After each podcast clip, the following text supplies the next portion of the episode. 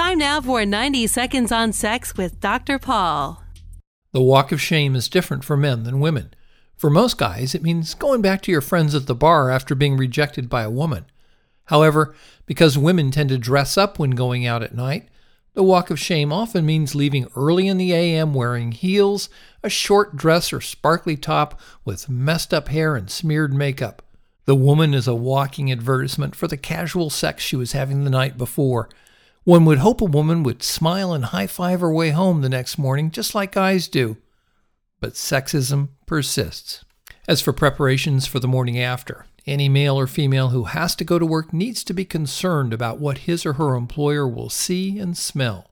One male who likes to party but also values his job says that he sets the alarm on his cell phone before he heads out the night before. That way, he's sure he'll have time in the morning to go home or go to the gym to shower and shave. Or you can stop by a Walmart and buy deodorant, a razor, a new shirt, and wipes to clean up with. Now, women can keep a change of clothes in their car or carry a purse that's big enough to keep what's needed to look okay the next day. And if you're in a jam, you might send an SOS text to a friend or a roommate. For more, visit 90secondsonsex.com.